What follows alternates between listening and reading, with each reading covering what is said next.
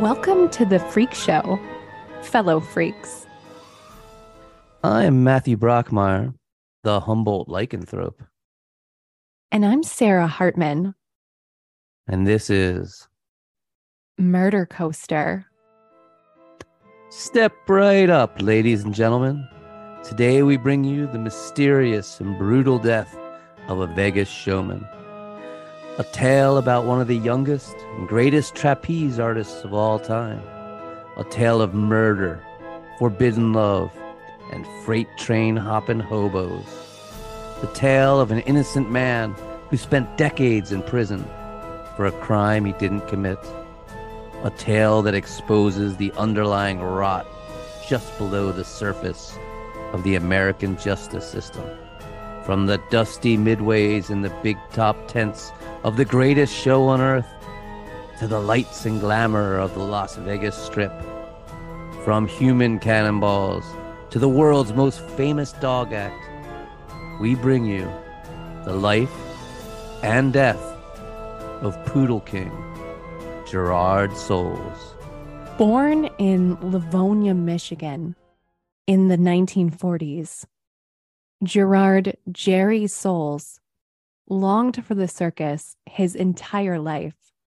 His sister, Colleen, remembers that at just five years old, he had attempted to run away from home for the lights and glamour of the big top, packing a bag and telling his mother that he was off to a life of adventure and whimsy in the circus.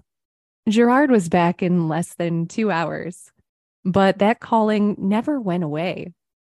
Gerard's father was a home movie enthusiast, filming the usual family outings with his Super 8. And one year he brought the family to a traveling circus, filming the spectacle. Later, little Gerard would watch that footage over and over again, spellbound. He was especially entranced by the trapeze artist, Betty Ruth, who was considered one of the best aerial performers in the world. Betty would do the usual stunts, swinging back and forth 20 feet in the air, but then she released her grip, somersault up and over the bar, catching herself by the heels as she plummeted down, a death defying feat. Little Gerard was so obsessed with this act that his father went and built him a trapeze in the family garden. And Gerard, he was a natural. The 10 year old asking, Is this like Betty? As he flipped and flung on the bar. Soon, he was doing shows for polio patients at the local hospital, recruiting his sister as his assistant and adding juggling and plate spinning to his trapeze act.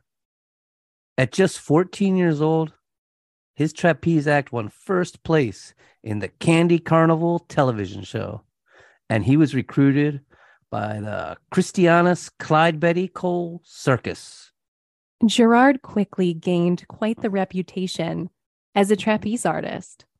He was driven, he was fearless, but he was also a perfectionist, telling his colleagues, be brave, but never reckless. He was also boldly flamboyant, donning a flashy cape for his dramatic entrances and exits. Circus promoter Ronnie Smart recalls he made the audience feel like they'd been granted an audience with the Pope. We used to say to people, Oh, Jerry's great. And if you don't believe it, just ask him. and by the early 1960s, Gerard was performing across the United States and Europe with Ringling Brothers, Barnum and Bailey Circus, the greatest show on earth. He was billed as the youngest aerialist in the world, and promotional material for the time read By his supreme artistry, he soars to new heights of aerial audacity. Aerial audacity. I love it. He was a showstopper, bare chested, and in sparkling leotards, Soules would perform stunts no other trapeze artist dared to do. In perfect time with the blaring circus music, 60 feet in the air, Gerard would fall on the backswing, appearing to have no hope, only to perform a forward heel catch from the knee at the last moment. No other performer would try it.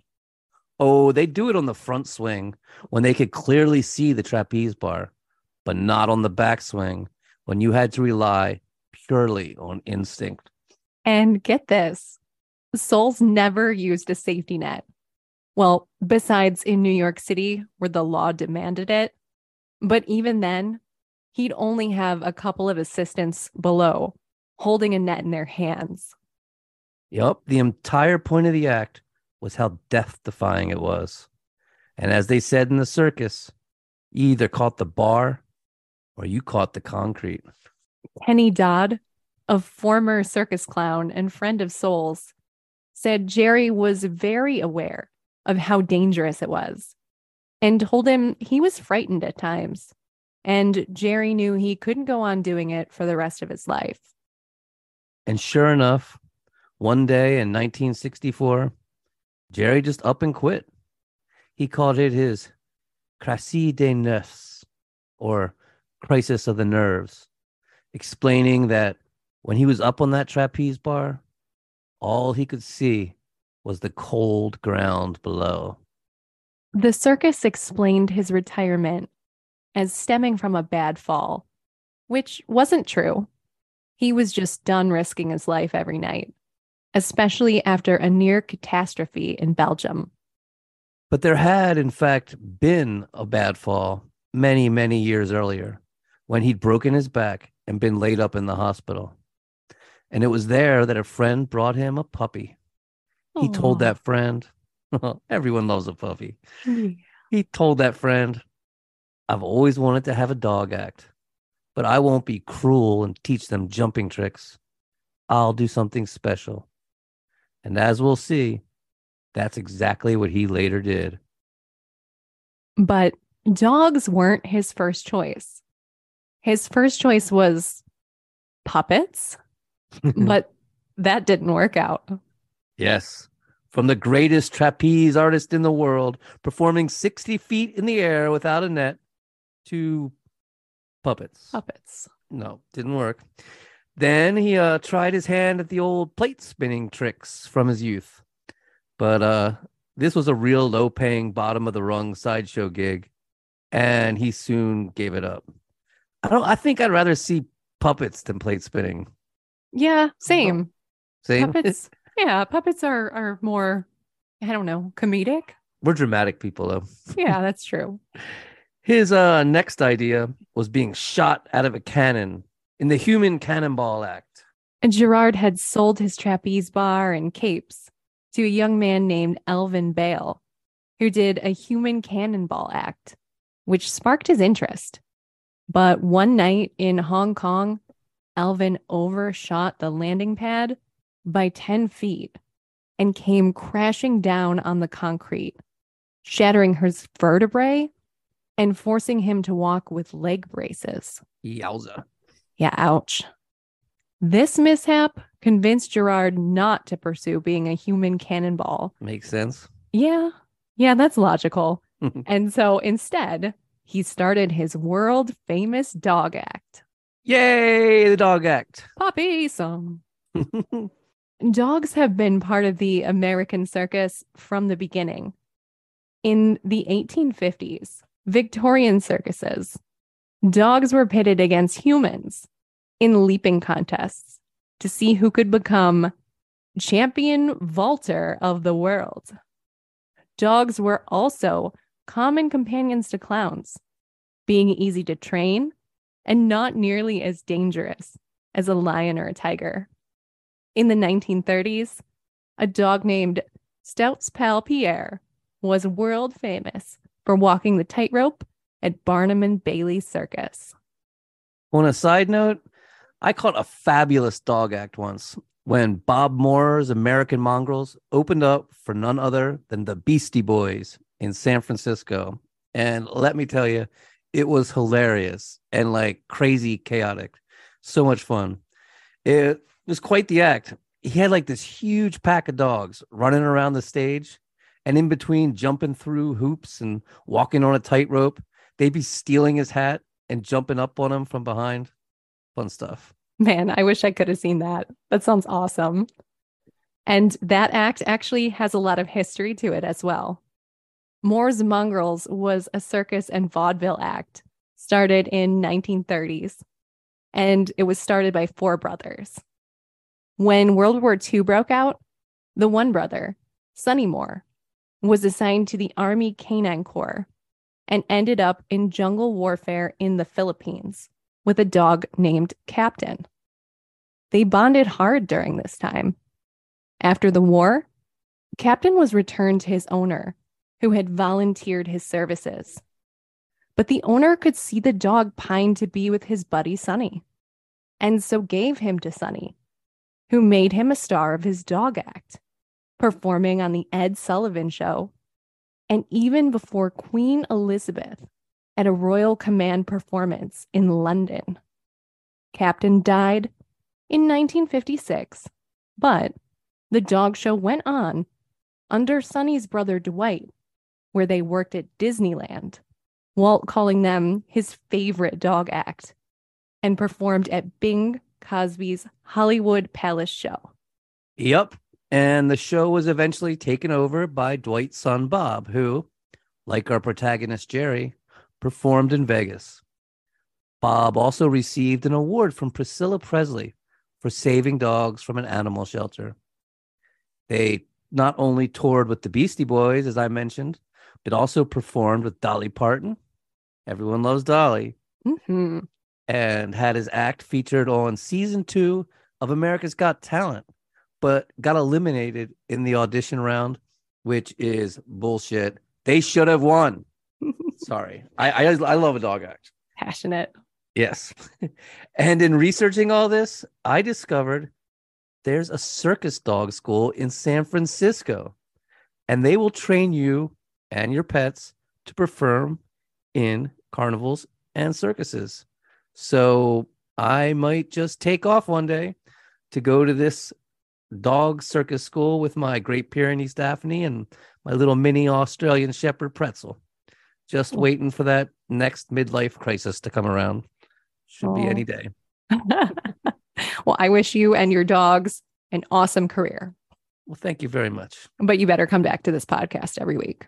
I could podcast from San Francisco. Yeah, it's, yeah, okay. Put the dogs on there too. Hell yeah. Okay. And now back to Gerard Soules. It took Jerry a year to piece together his dog act. Soules loved musicals and came to realize that audiences wanted glamour even more than danger. And from there, he got the idea to put the dogs in fancy dresses that he sewed himself. And then he set the show to music, choreographed the poodles, and the act was ready. Les Poodles de Paris was an instant hit and became a worldwide attraction and one of the most successful circus acts of all time. A dozen poodles up on their hind legs in feather boas and hats dressed in sequined costumes, parading around as Carmen Miranda, Mae West, and Marilyn Monroe. Once seen, never forgotten, the ringmaster would shout as the dogs performed in French gowns, hula skirts, and sombreros, dancing to Thank Heaven for Little Girls and the Mexican Hat Dance. In one part of the act, a poodle dressed as a nervous groom, stood at an altar, while another, the bride, waltzed up the aisle to join him to the accompaniment of the wedding march. All leading to the grand finale, where all 12 dogs high kicked their way around the ring to the can can. They even appeared on ice, with Gerard flamboyantly ice skating around them and swooping in to pick them up. Ice skating juggler Dave Cousans, said it was a complete showstopper when he performed at the Ice Capades.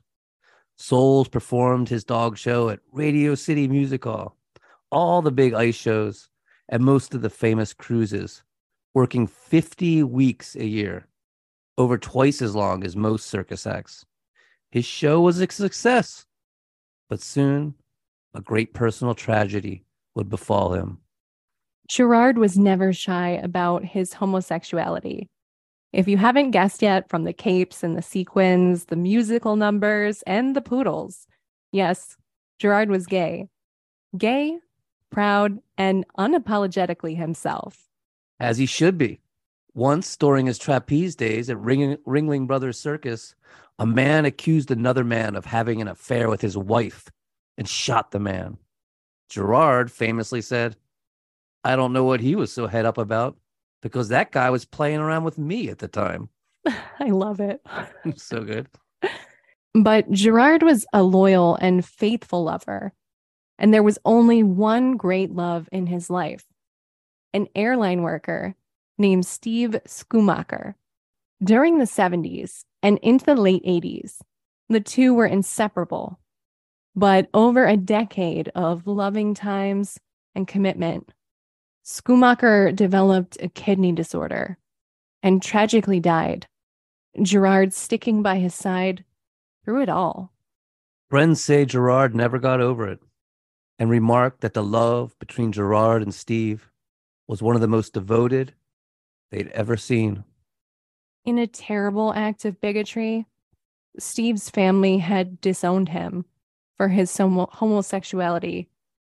And before his final operation, Steve told Gerard, If anything happens to me, I don't want to go back to Memphis. Don't let my family take me. They didn't want me in life, and I don't want to be there in death.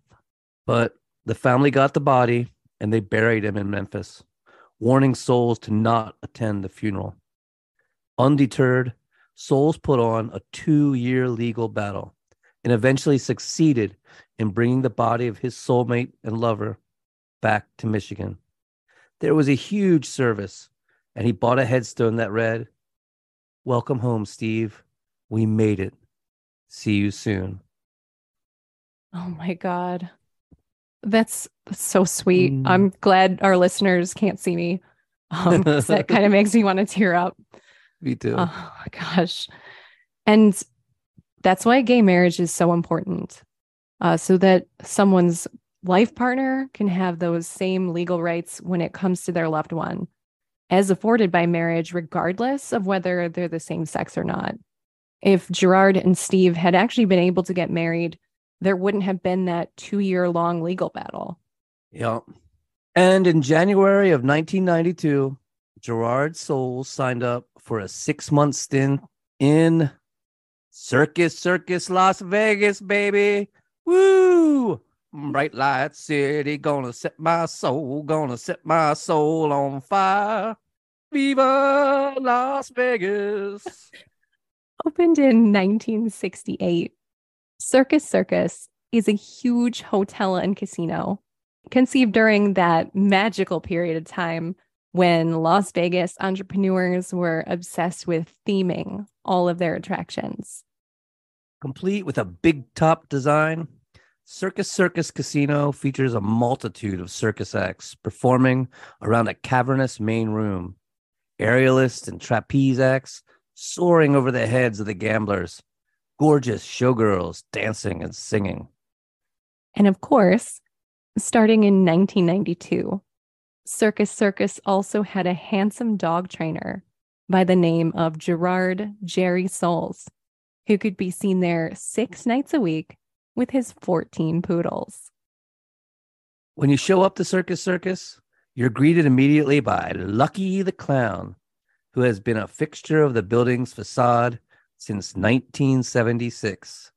He's a 123 foot tall neon clown. Can't miss him.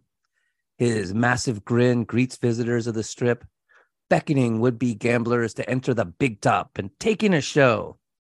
Circus Circus was always a wacky place. It's even supposedly haunted, depending on who you ask. In the 70s, you could have a couple of drinks on the midway, then throw your tipsy ass down a literal slide to arrive on the gaming floor. When the casino opened its first hotel tower in 1972, the tower was built with a loan from the mob, and infamous mobster Tony Spilotro ended up owner operator of the Circus Circus gift shop. Don't forget about the appearance of Circus Circus in Hunter S. Thompson's beloved book, Fear and Loathing in Las Vegas, wherein he writes, quote, Nobody can handle the possibility that any freak with a dollar ninety-eight can walk into the circus circus and suddenly appear in the sky over downtown Las Vegas, 12 times the size of God, howling anything that comes into his head. No, this is not a good town for psychedelic drugs. right. Okay. Glad you mentioned that, Sarah. Silly as it may seem, that book actually changed my life. I wanted to discover myself how Hunter did the strange, the ugly, obscene parts of America, the weird underbelly of the American dream, and in that crazy gonzo journalism manner where you become a part of the story and everything goes off the rails. Kind of like how Kerouac would work the fields with migrant workers or do morphine with sex workers in Mexico, not only injecting himself into the story he's telling, but becoming one with it. When Hunter wrote about the Hells Angels, he lived it and eventually got his ass kicked by them, which just comes with the territory. And when he covered Ken Kesey in the acid tests, he drank the Kool Aid. You know, the first tattoo I ever got was the Gonzo dagger with the six fingered fist grabbing the peyote button. And the only regret I've ever had about that tattoo is I didn't get it bigger. As Hunter used to say, freak power. If you're going to regret a tattoo, that's a really good reason why. Wish was bigger. Hell yeah. Yeah. Uh, but Circus Circus doesn't actually appear in the movie adaptation of Fear and Loathing in Las Vegas. No part of it was actually shot there. I did go and check. And I myself have never been to Las Vegas, not yet. So I've had to rely on movie cameos to experience the vibe. But you've been there, right? Oh, yeah. But uh, not in a long while. I was there back before they cleaned it all up and made it kid friendly. I hear it's a different place now. In the 90s, I used to go there and see the Grateful Dead, and we'd always pile on the Circus Circus. Man, we take that place over, mostly because it was really cheap, but also because it was kind of sleazy and they didn't really care that there was all these dirty, dreadlocked hippies high on acid wandering around. Some of the ritzier casinos, they could be uptight. But I have to disagree with Hunter a little bit about Las Vegas not being a good town for psychedelic drugs. If you can keep your shit together, Vegas, and in particular Circus Circus, can be a pretty fun place on psychedelics. I can tell you. That's nuts. One spring day, Jerry encountered Fred Steese along the side of the road. A blonde haired, blue eyed, attractive young man Fred Steese was holding a sign reading, Will work for food. Decent souls could not have come from more different upbringings. In contrast to Soules' warm and loving childhood, Steese had been abandoned by his mother at the age of 10. He had gone through over 37 foster home placements until he finally struck out on his own as a teenager to live the life of a transient. Steese he was a straight up hobo, traveling from place to place by hopping freight trains, picking up work where he could get it, staying in hobo camps as he went along, living by the rules of the road. Jerry picked up Fred along the side of the road and treated him to a hot meal at a local diner. The two really hit it off, and Jerry hired Fred to be the assistant in his act. Great timing since Jerry had actually fired his last assistant, Alexander Kulepev. Kolepev? Am I saying that right? Sounds good to me. We'll we'll go with it. Mm-hmm. He was a balding Russian man with short red hair, and um, he had been fired after the two went through some sort of drama or another. The former trapeze artist, looking for someone to help with his circus dog act, picks up a down on his luck hobo riding the rails. This feels so much like a noir story from the 30s. Totally Nightmare Alley. But um, this is the 90s, just like the Grace, Gary Grady Stiles Jr. case we covered. Yeah, it does feel a lot like a 30s noir film. And like any good noir film, it's going to take a turn a turn towards murder. Uh oh. Don't worry, it's coming. Jerry and Steese really hit it off and soon become more than boss and worker. The two men become lovers. During his years on the road, Steese had made a lot of friends, one of whom was another gay man, Rick Rock. What a name. Whom Steese had met. It is, dude. Rick Rock. Oh, you got to be cool to have a name like that. Real. Whom Steese had met while hitchhiking in Pennsylvania. Rick Rock had enjoyed Steese's company. He bought him a bus ticket and told Fred to call and collect whenever he wanted. And Fred did. He kept up his correspondence with Rick Rock long term. Remember this, it'll be important later. When the casino demanded that Steese get a work permit to continue working on Jerry's circus dog act, he knew he was in trouble. Getting that work permit would be out of the question because Steese was wanted for violating parole in Florida. In fact, he'd been going by the alias Fred Burke over the course of his work with Jerry. It's been reported that when Jerry found out about Steese's warrant and his criminal past, he wanted nothing more to do with him and asked him to leave. Though Steese claims he left on his own because there was no sense of staying there if he couldn't make money. Steese hit the streets of Las Vegas, panhandling the tourist and begging up just enough cash for a bottle to forget his troubles and a few bindles of heroin and cocaine for good measure. Then off to the train yard, hopping a freight train, skipping town, speedballing coke and heroin, and drinking as the train roared through the night. Six days later, Jerry Soules was found dead in his trailer. Jerry's boss had come to investigate after hearing the dogs start to lose their minds, barking in a way he'd never heard them bark before. When he looked in the trailer, he was shocked to see a mattress soaked in blood with a trail of gore leading to the bathroom. And it was there where Gerard Soules, legendary trapeze artist, circus royalty, lay cold and lifeless. He was naked. His throat had been cut. He'd been stabbed over 35 times, the coroner losing count after he hit 35. Red Steese immediately came up as a suspect, and Las Vegas police detectives tracked his whereabouts and were able to reach him by phone, requesting he return to Las Vegas for questioning. And he agreed. Steese willingly talked to the police and set out to Vegas for the interview. We can note that while Fred Steese was definitely a criminal and that he had run from the law for prior crimes, well, hell, he was running from parole when he showed up to work for Jerry. Fred was still willing to come back and speak to detectives in Nevada once he heard about Jerry's murder, saying, I have never been to know a friend that had gotten killed. So Steese came back to Vegas, but not before drunkenly boarding a train going in the opposite direction, rerouting him to Wisconsin. Oh, shit.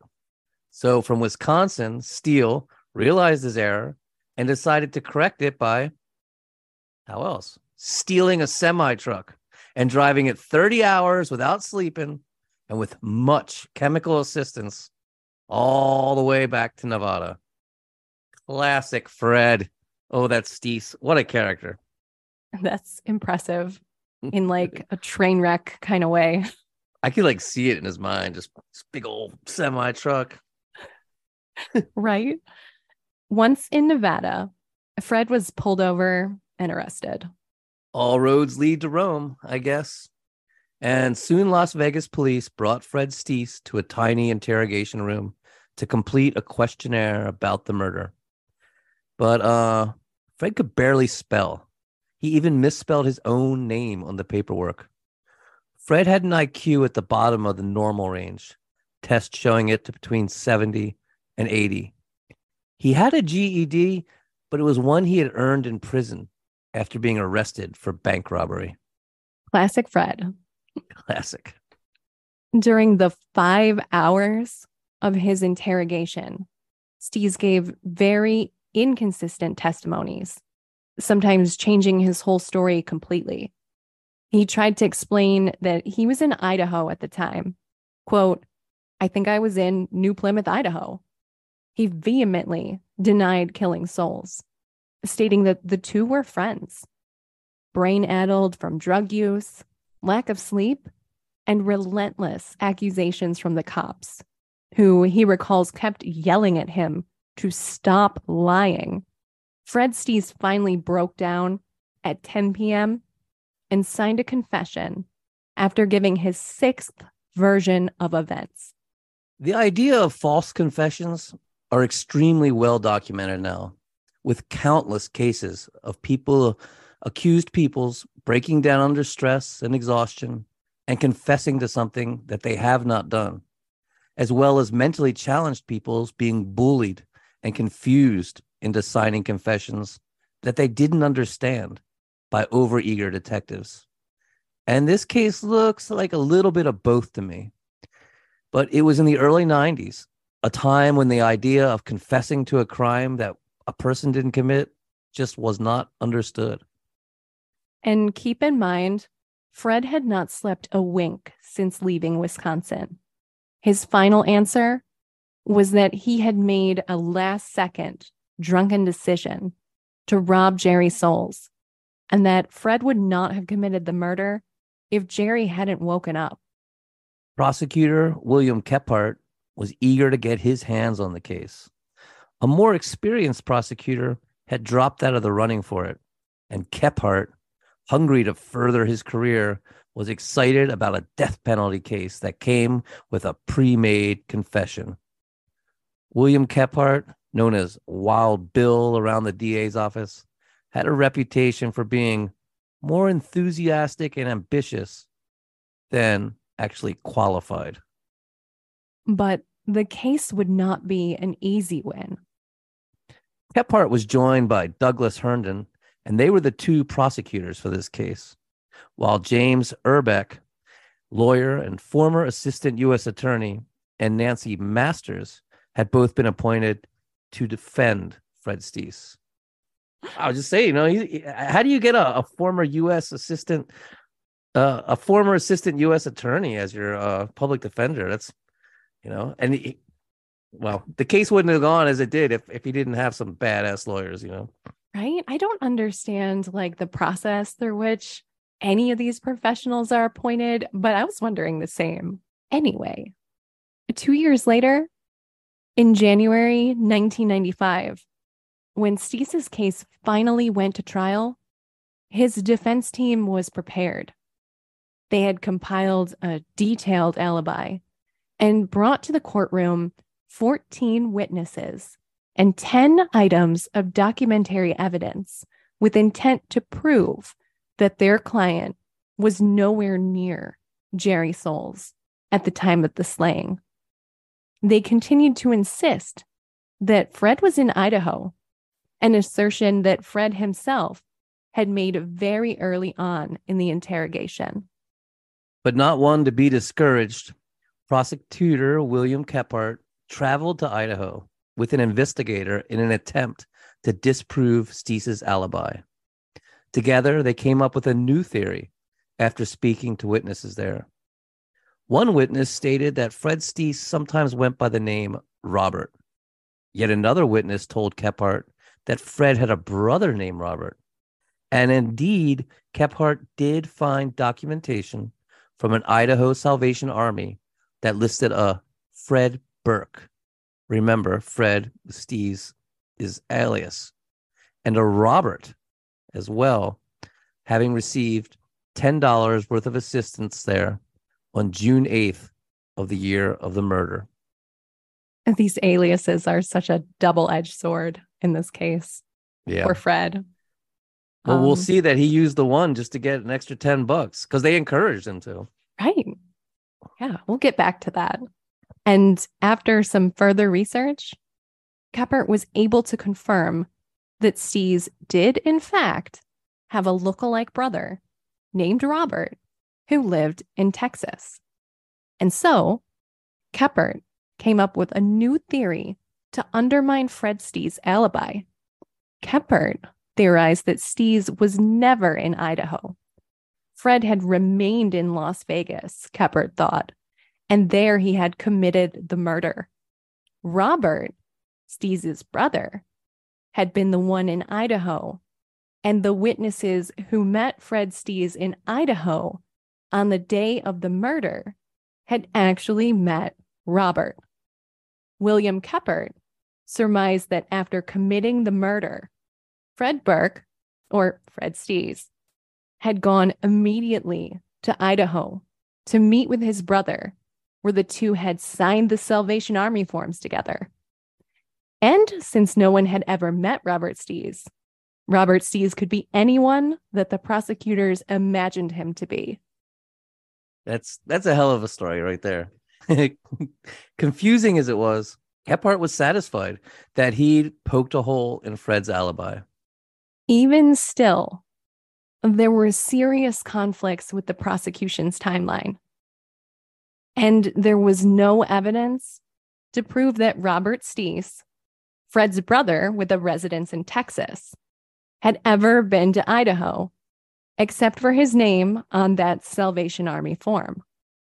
Plus, Fred Steese's confession, made under duress, was that he had drunkenly robbed Jerry Soules on impulse.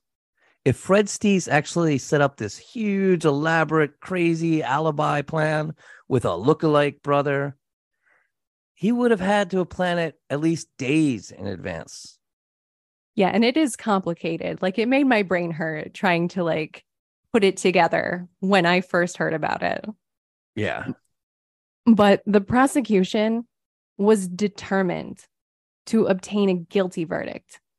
And they repeatedly told the jury that Fred's alibi was bullshit. Gerard Soules' neighbor, Michael Moore, subsequently identified Steese in court as having been at Soules' trailer the night of the murder, even though two years ago, at the time the murder was discovered, this Michael Moore had told the police that he'd seen a balding man with short red hair leaving the scene. And that description fits Jerry Soules's previous assistant, Kalupev, Kalupev, whatever his name is, the I like Russian your guy. pronunciation of it better than like it? I'm trying to do a Russian accent. I, I, I don't know. I'm a little tired. I can't pull it off. But I mean, that's the description of this Russian guy who was assistant that got fired. And whatever happened to that guy?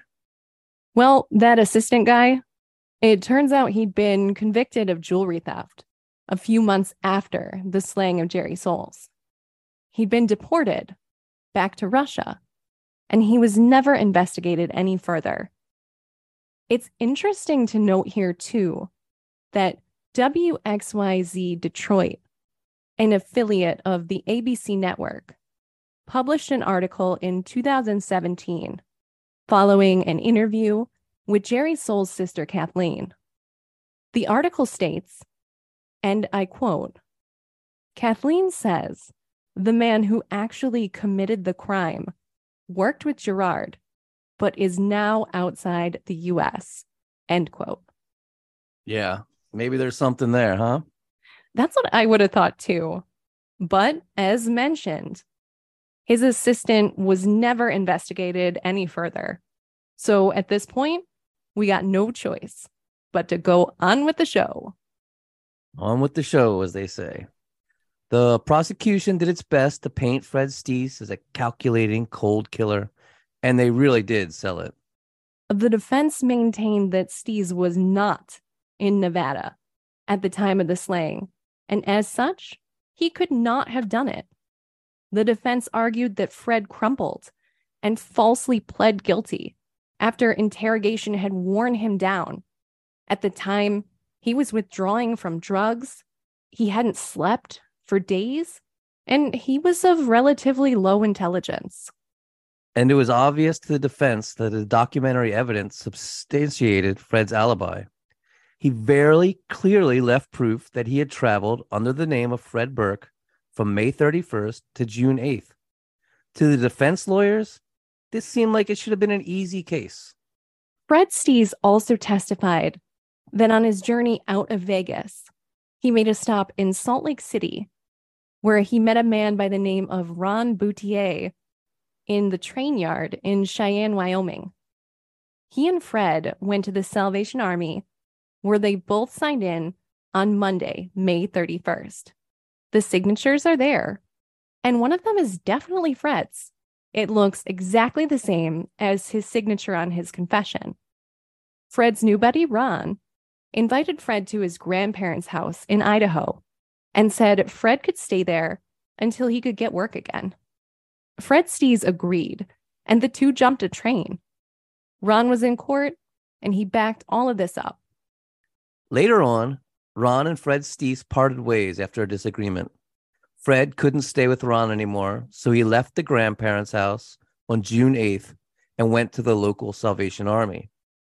This is where Fred Steese says he listed two names, Fred and Robert, on the welfare assistance form because, as a Salvation Army employee testified, she would give him double assistance that way, even if he was alone, which she states he was.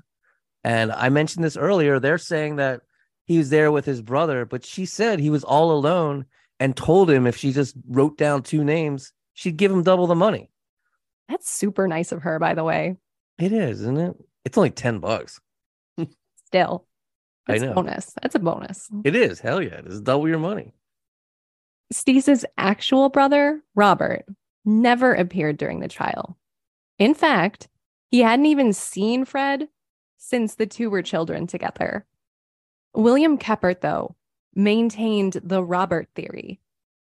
He called to the stand his investigator, and the investigator accused the witnesses of having lied or misunderstood the situation. Kephart even insinuated that the documentary evidence was forged, and he demonstrated how he could doctor a Salvation Army sign in sheet himself. Yeah. I don't know why the Salvation Army people would be lying anyway. But, you know, it's said that this guy would go to extreme lengths to get a conviction. Two of his prior murder convictions from just a year before were actually thrown out by the Supreme Court of Nevada for, quote, improper and deliberate comments. But when he did, the prosecution sowed the seeds of doubt and maintained that only the original confession was to be trusted. After the jury, deliberating for two days, agreed that Fred Steese was guilty. He did escape the death penalty, but he was sentenced to rot in jail with two life sentences and no possibility of parole. Defense lawyer Nancy Masters, we're going to call her Nancy Lemke now because she's gotten married. Yay, congratulations, Nancy. Good job, Nancy. Nancy Lemke was not happy with this outcome. Remember Rick Rock, the friend Fred Steese liked to call routinely after meeting him in Pennsylvania? Well, during the trial, Rick had been called to testify. He'd even been flown out for the occasion. However, the older gentleman really valued his privacy and he did not want to appear. He declined to testify at the last minute. Nancy Lemke continued her search for Rick Rock even after Steese was convicted of murder. She finally got in contact with Rock by phone, and she told him his phone records could prove that Steese had called him from Idaho. Rick agreed, but he said he'd already given the prosecution a copy of his phone records. Lemke was floored. So am I. Yeah. They had the phone records, the prosecution, they knew. Had the prosecution purposely hidden salient evidence in a death penalty murder case? That would be a big deal, a very big deal.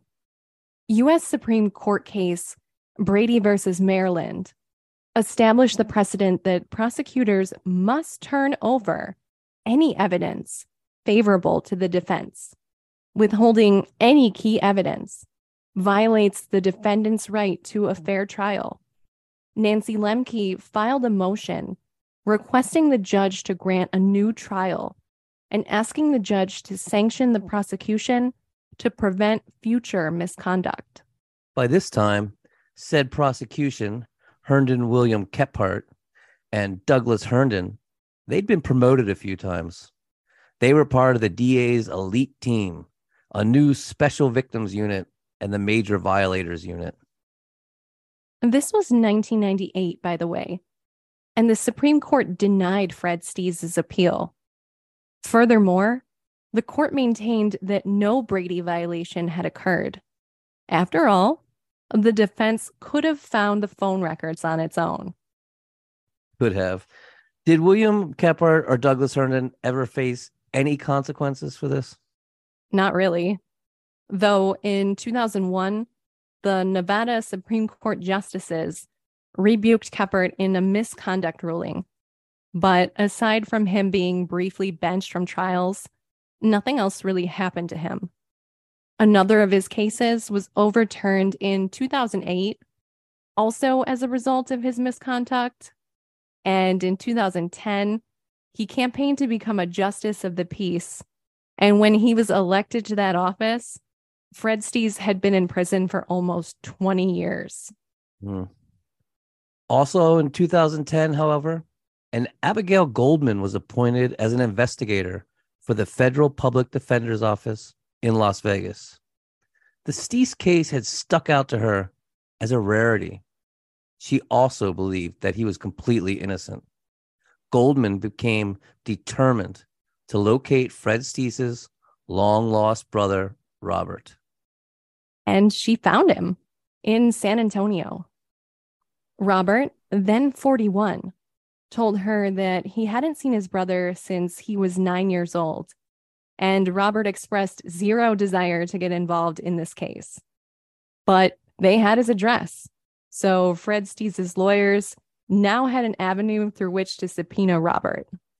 Nancy Lemke also enlisted the help of federal public defender Ryan Norwood. Norwood had taken on the role of assisting impoverished prisoners who wished to sue the government for wrongful imprisonment. Norwood, using his legal capabilities, was able to get custody of the prosecution's file, where he found some very startling information. Firstly, there were field interrogation reports filed by the railroad police. These would be filed when they caught people illegally riding trains or trespassing in the railroad yard. This was Steese's primary mode of travel. One report was for a Frederick Lee Burke, in Salt Lake City on May 29th. And there were two more for Fred Lee Burke Jr. on May 31st in Cheyenne, Wyoming. This was solid proof that Fred Steese was out of state five days before the murder. Secondly, there was a copy of a National Crime Information Center report on Robert Steese, Fred's brother. When an individual is stopped by the police, the individual's name is run through the system. This report showed that on May 25th, June 1st, and June 4th of 1992, Texas State Police had searched Fred's brother Robert in their system. And in order for that search to have transpired, Robert would have had to have been stopped by police in Texas. This represented solid proof that Robert was still in Texas during the time that the prosecution had claimed that he was in Idaho impersonating Fred Steese. It also meant that the prosecution knew this already at the time of the trial. Unbelievable. Right? gosh, oh. A new hearing would begin for Fred in June 2011. Thank God. The long and short of it was that Steese was able to take the first steps towards proving his innocence. Yeah, and luckily he escaped the death penalty. I mean, these guys knew that he was innocent. I mean, they knew it, and they're trying to give him the death penalty. It's just Right. it's so fucked up. We see this on paper. It's Yeah, mm, it's undeniable proof. There, in the eighth judicial district, a judge would issue an order regarding actual innocence, declaring publicly that Steese had not killed anyone. Quote, given everything additional that we now know, Judge Kadish said, I am finding it that it is more likely than not that no reasonable juror would have found him guilty beyond a reasonable doubt with that evidence. You think? Yeah. This ruling could facilitate consideration for complete exoneration. But in order for Fred Steese to be completely exonerated of his murder conviction, he would need to prove that the prosecution had acted unethically or failed to do their due diligence. Ugh. Oh, Lord, don't you love governmental bureaucracy? When the system has someone, it just doesn't want to let them go. And it has its hooks in Fred right Hmm. now. Ryan Norwood, though, was sure that he could win this case for Steese. And he definitely wanted to take Kephart and Herndon's behavior to task. But if he did, Steese could still be stuck sitting in jail for years to come, waiting for the Supreme Court of Nevada to make their ruling. And then only if said ruling was found to be in Steese's favor would his case then be retried. And Fred might not even get bail during any of this.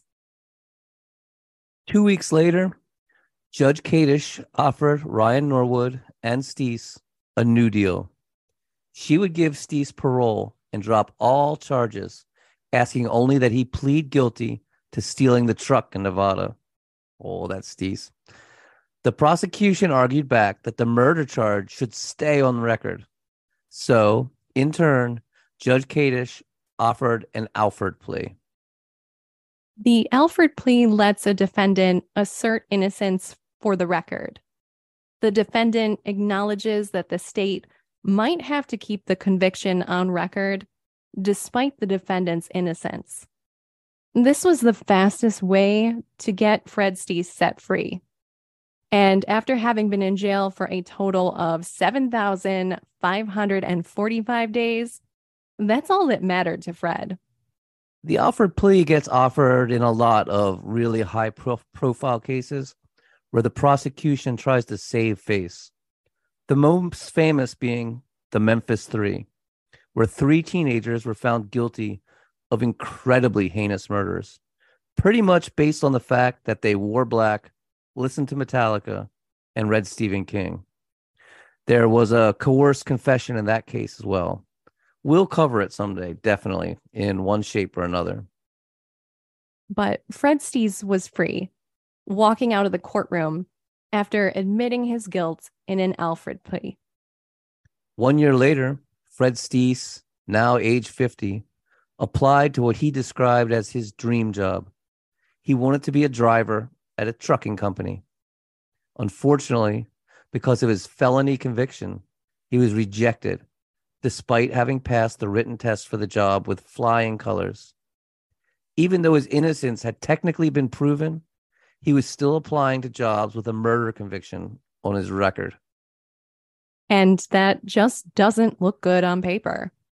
And Steese, technically free, struggled to find work to such an extent that for a time, he ended up homeless again.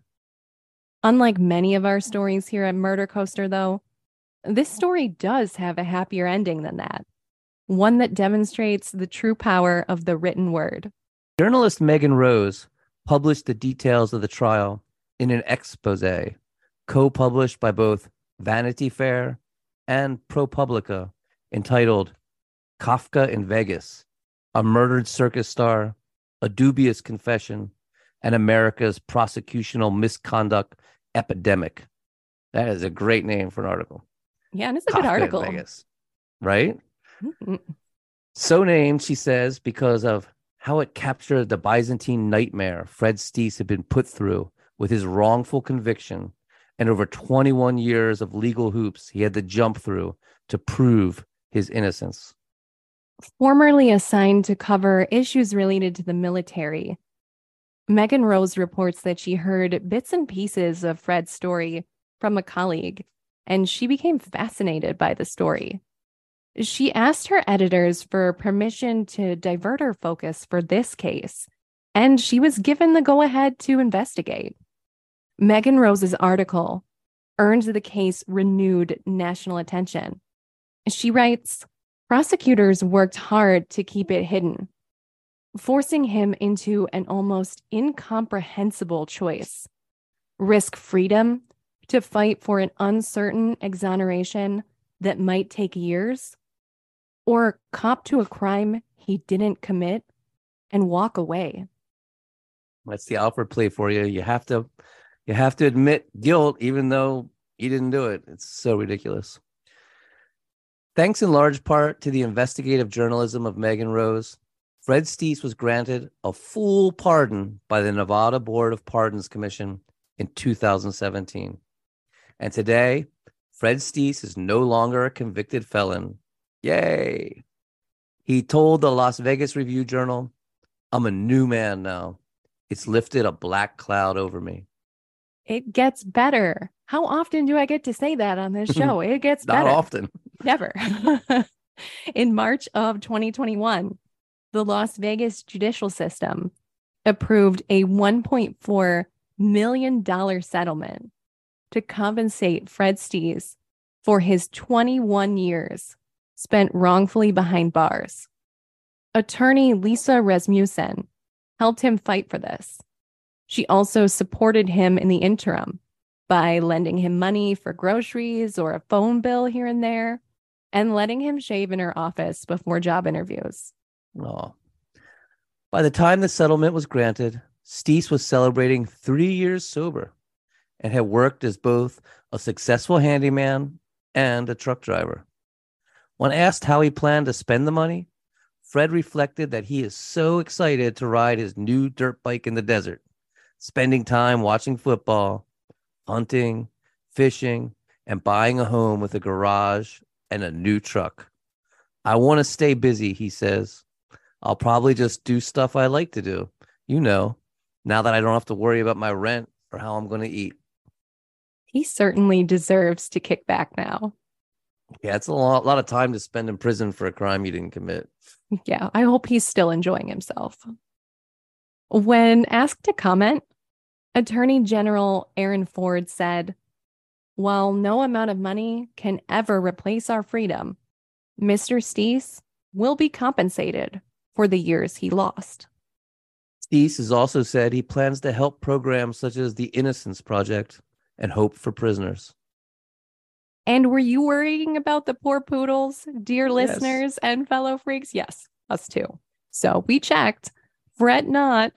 When news of the death reached Soules' agent, Ava Williams, he said, We've lost Jerry. We certainly can't lose the dogs, too. And he found them a home at the Circus Corona in the Midwest. But Jerry's friend, Kenny Dodd, reports that Mae West won't wiggle like she used to, and Miranda's fruit keeps slipping from her head. They miss poor Gerard terribly, he says. We all do. Hmm. And that's going to do it for Murder Coaster this week, fellow freaks. We hope you enjoyed our tale of the hobo and the poodle king. Thanks so much for listening. And hey, we want to hear from you. Got a case you think we should cover? Did we get something wrong? Or do you just want to say hi? Drop us a line at murdercoasterpodcast at gmail.com. That's murdercoasterpodcast at gmail.com. Thanks for listening. Catch you next week.